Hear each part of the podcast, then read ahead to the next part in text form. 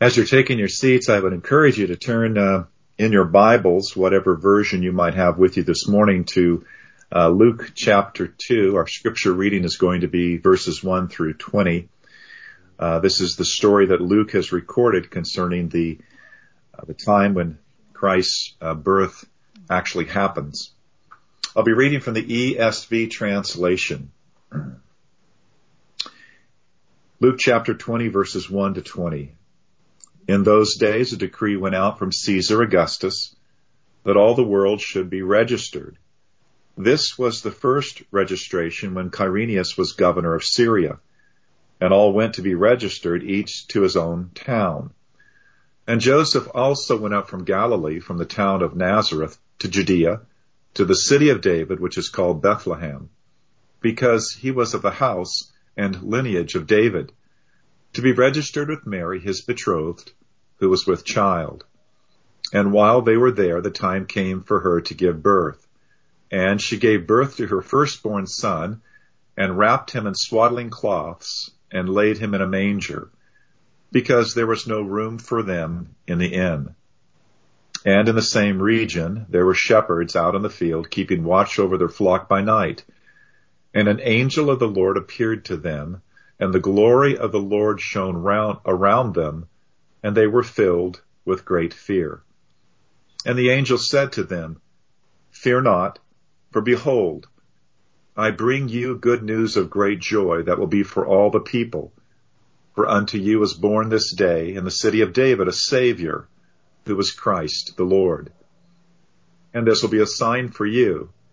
You will find a baby wrapped in swaddling cloths and lying in a manger.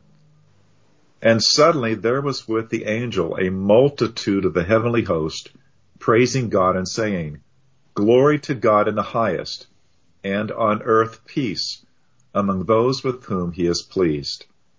When the angels went away from there into heaven, the shepherds said to one another, Let us go over to Bethlehem and see this thing that has happened, which the Lord has made known to us.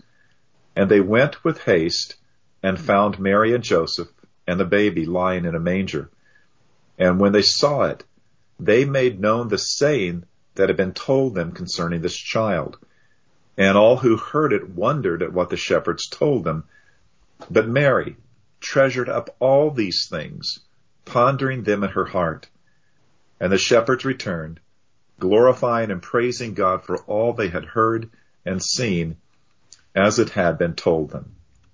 Let's pray. Our God and Father, uh, once again, we thank you for this familiar passage, but this very precious passage to us who believe. We thank you for the gospel stories, and we thank you for revealing this to us, uh, that we might have knowledge of your Son, our Savior. And we would pray as we consider these familiar words that not familiarity, but once again, the depth of your truth would be that which would strike us. That we would be reminded of what Christmas Day is all about, how best to understand it, and then why we should celebrate it. We would commit this to you, praying for your grace and your mercy as you would teach us and instruct us from the word and spirit. In Christ's name, amen. I begin this morning with John 1 5. The light shines in the darkness, and the darkness has not overcome it. I want us to keep that in mind as we move through this message this morning. The light shines in the darkness, and the darkness has not overcome it. I see the truth of this in all of the attempts to remove the meaning and presence of Christmas during this season within our culture, within Western Europe, within Western civilization. For instance, uh, take the politically correct term happy holidays. That phrase can't eliminate its own history. The word holiday comes from the earlier holy day, specifically the holy days celebrated by the Christian church in Europe. Of course, today's contemporary version of Merriam-Webster Online the British version, doesn't really want you to see this connection nor its origin in Christianity. it gives its first definition, correctly enough, holiday as holy day. But then it gives an example of this phrase and what it means. Quote, an important Muslim holiday, unquote. And I laugh. I laugh far more than I'm vexed by this dissimulation and lack of faithfulness to history. Because in all of the modern and contemporary efforts to undercut and to deny the presence of Christianity and how Christianity actually civilized Western Europe, there remains one historical marker that so far hasn't been eliminated. And that's the historical timeline. All of human history is divided into the time before Christ came and all of the days since. Of course, some four decades ago, scholars began to change BC, before Christ, to BCE, before the Common Era. And they changed AD, Anno Domini, the Latin phrase for in the year of our Lord, to CE, Common Era. But that doesn't erase the fact that Christmas Day is the day that splits human history into two eras. Now, clearly, this is something that God has done in his providential control over history. He has made the earthly life of his son the most important life in all of human history, and he has caused the birth of his son to be the dividing point in all of human history. And that's enough for me to say that we as Christians must never give up celebrating Christmas Day.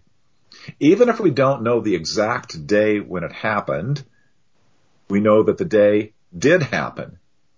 All of human history knows that this day has happened. And God has made that so. The light shines in the darkness, and the darkness has not overcome it. But further, several chapters in the Gospels are centered around this day, the day of Christ's birth. Many Old Testament prophecies point to this day. But what I think we should find most significant is the record of how God himself celebrated this day in human history. And that is what Luke is giving to us in these 20 verses. Because it is truly about how God celebrated the birth of his son. Now, in these 20 verses, the word glory is at the center of that celebration. It really is the theme. And the story, as Luke has written it, displays how the glory of God shows up in the circumstances and the manner in the response to the birth of Christ. We should take this as our guide to how we celebrate and keep Christmas in a way that honors God.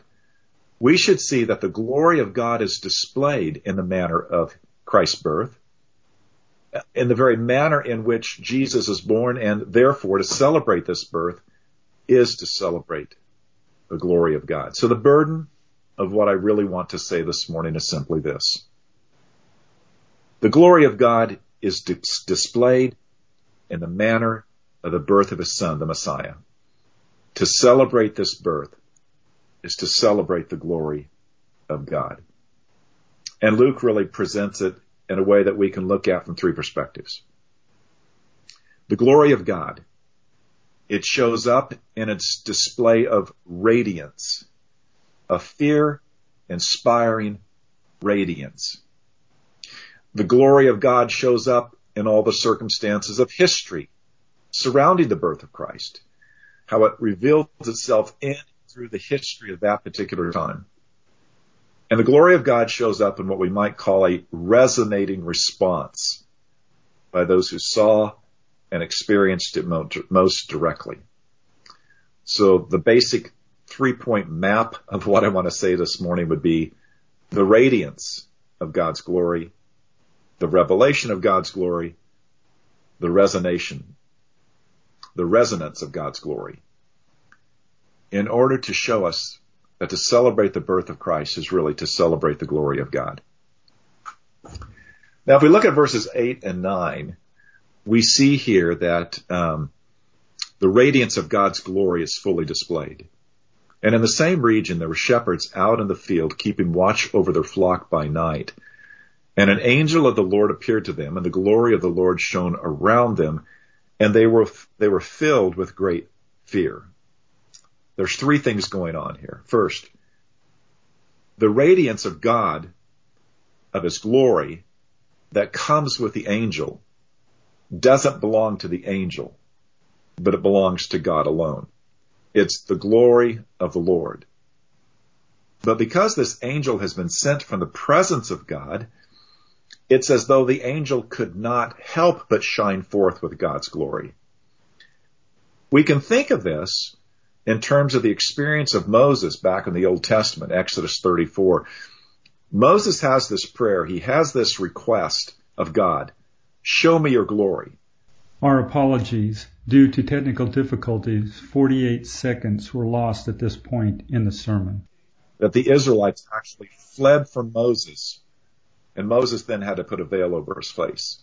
So imagine a holy angel coming from the presence of God, not hidden at all from the glory of God, and how that coming from the presence of God would display God's glory shining all around, brilliantly radiating the glory of God. And, and then imagine the response of the shepherds. That radiance produced fear. That's how it was experienced by the shepherds. They were filled with deep fear. They were deeply terrified. We ought not ever to forget how it said in the King James Version.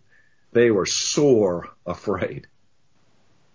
The fear evoked by God's glory was extraordinarily great, but that's appropriate. Even though the angel says, fear not, the angel was not saying, well, shepherds, fear is an inappropriate reaction to the radiance of God's glory. It's wrong for you to fear. No. The angel is rather granting them permission to fear no more because God's intention is very good for them. God has good news of great joy to bring to them for all mankind. For all of us who love Lewis's uh, Chronicles of Narnia, this experience of the shepherd in light of the angel's radiation of the glory of God and the angel's response of fear not. I, I think there's no better explanation in all of theology that is better than what we read in the conversation of Mr. and Mrs. Beaver with Lucy and Susan in The Lion and the Witch and the Wardrobe. So, Lucy asks of Mr. Beaver, is, is he a man?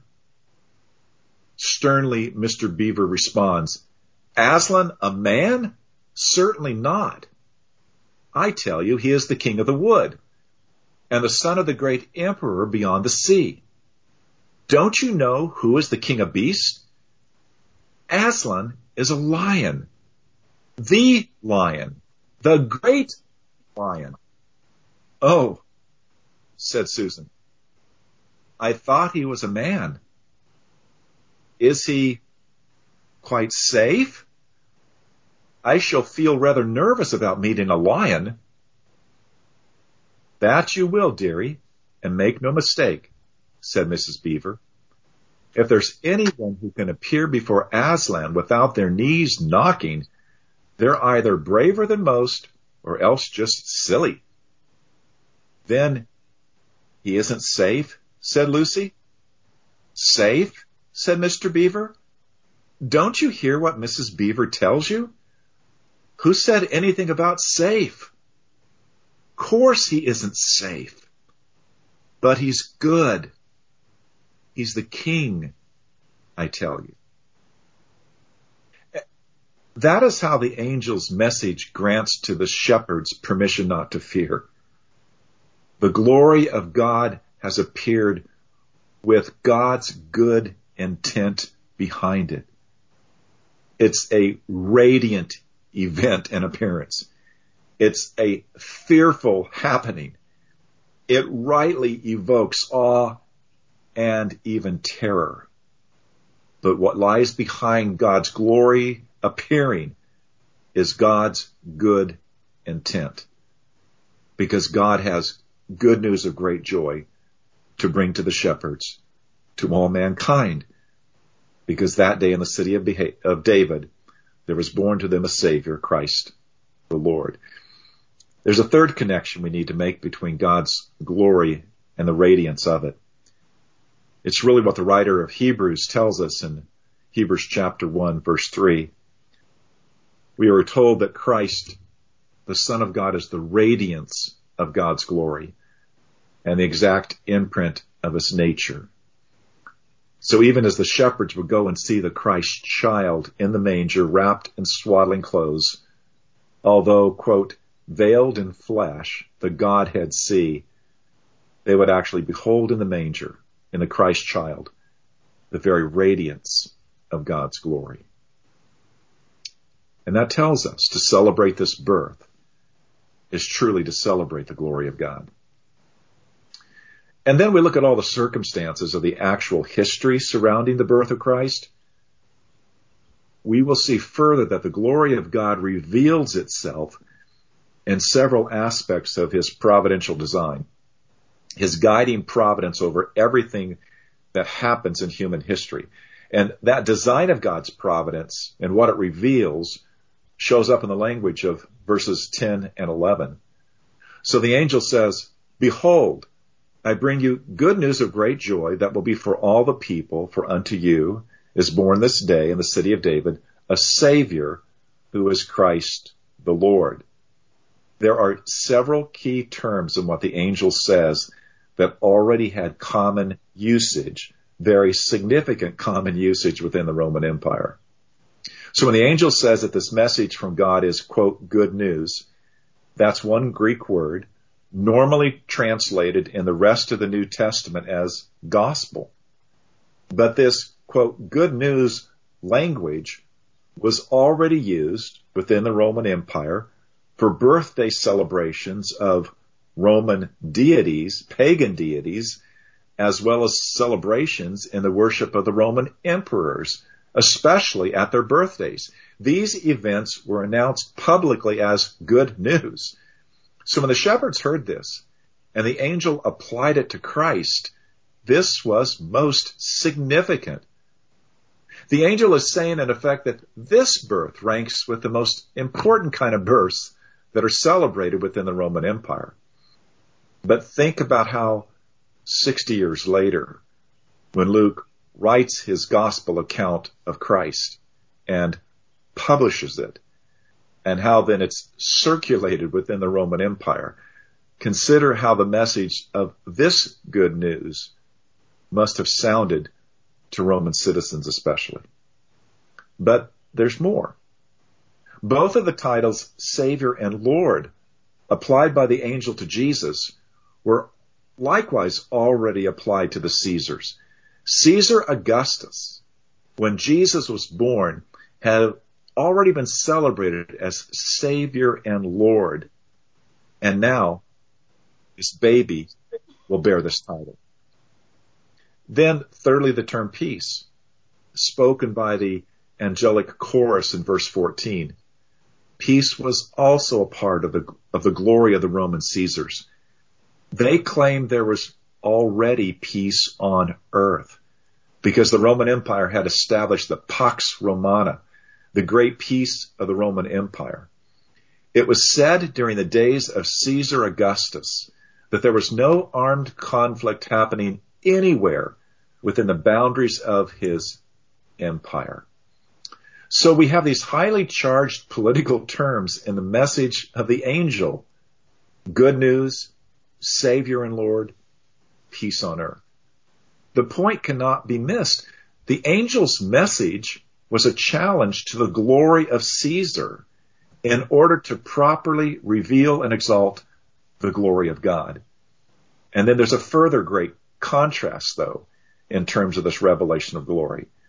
For the Roman Caesars, all of this language necessarily was used during their public extravaganzas and celebrations. Births and birthdays had to have public celebrations. It was the public nature that gave these events their glory. No audience, no glory. Now, here we see a great contrast. The Savior, Christ the Lord, comes to the earth during the night. And his birth has no real public human audience.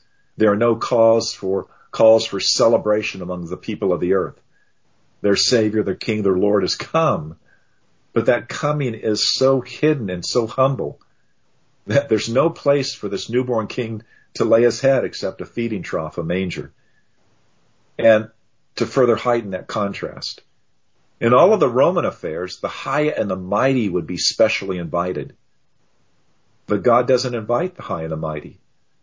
Rather, to the birth of his son, God the Father invites the lowliest segment of Jewish society, humble servants, to behold the birth of his son, the Christ. Exactly illustrating the theme that the apostle Paul has taught us that God has chosen the weak and the foolish things of the world to confound the wise. In the coming of Christ, there is revealed a different kind of glory. It is a contrast between the outward, worldly kind of glory and a hidden, heavenly glory. Hidden glory, the hidden glory of God's sovereignty over all the events and circumstances of human history. Again, to see the birth of Christ within these providences and to celebrate this birth in light of these providences is to celebrate the glory of God. And then lastly, God's glory shows up in terms of what we might call a resonating response by those who saw it and experienced it most directly. In the first place, of course, this is the angelic heavenly host in verses 13 and 14. But then secondly, we see this in the shepherds in verse 20. So the angelic multitude suddenly appear with the first messenger angel, praising God and saying, glory to God in the highest and on earth peace among those with whom he's pleased. These are citizens of heaven. They are the holy angels who dwell in the very presence of God. They have always experienced God in all of God's glory. And now they are responding to this thing that God has done. The incarnation of God the Son, His birth into the world, into the human race. And they are responding with praising and worshiping and giving God glory in all that they say. They're celebrating the birth of Christ. And we see in their example that the truest response, the most correct and right response to the birth of Christ is that in themselves they resonate with the praise of God's glory because of this birth, because of Christmas Day. And the shepherds in their own way likewise. Verse 20, they return to their flocks and in response to all that they had heard and seen, just as the angel had told them, they are glorifying, praise God. So in themselves, they are resonating with the praise of God's glory because of the birth of God's son. And this truly is the right and proper focus of how we should celebrate this great event.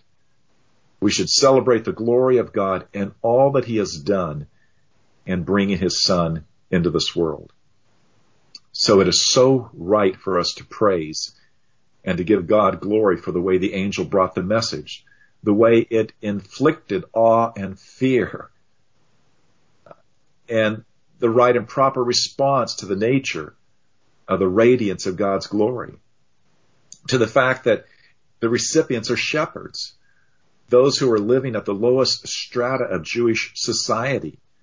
It's to the glory of God that he would give his message to such as these. A reminder that God has chosen the weak and foolish things of the world to confound the wise. It is right to give God glory for the message itself that the prophesied and promised Messiah, the son of David, the Savior, has come. It's right to give God glory for the humility of the birth, that God would descend this low. One of the older but perhaps loveliest of all the Advent and Christmas carols, says this, Of the Father's love begotten, ere the worlds began to be, he is Alpha and Omega, he the source, the ending, he of the things that are, that have been, and that future years shall see. Oh, that birth forever blessed, when the Virgin, full of grace, by the Holy Ghost conceiving, bore the Savior of our race, and the babe, the world's Redeemer, first revealed his sacred face.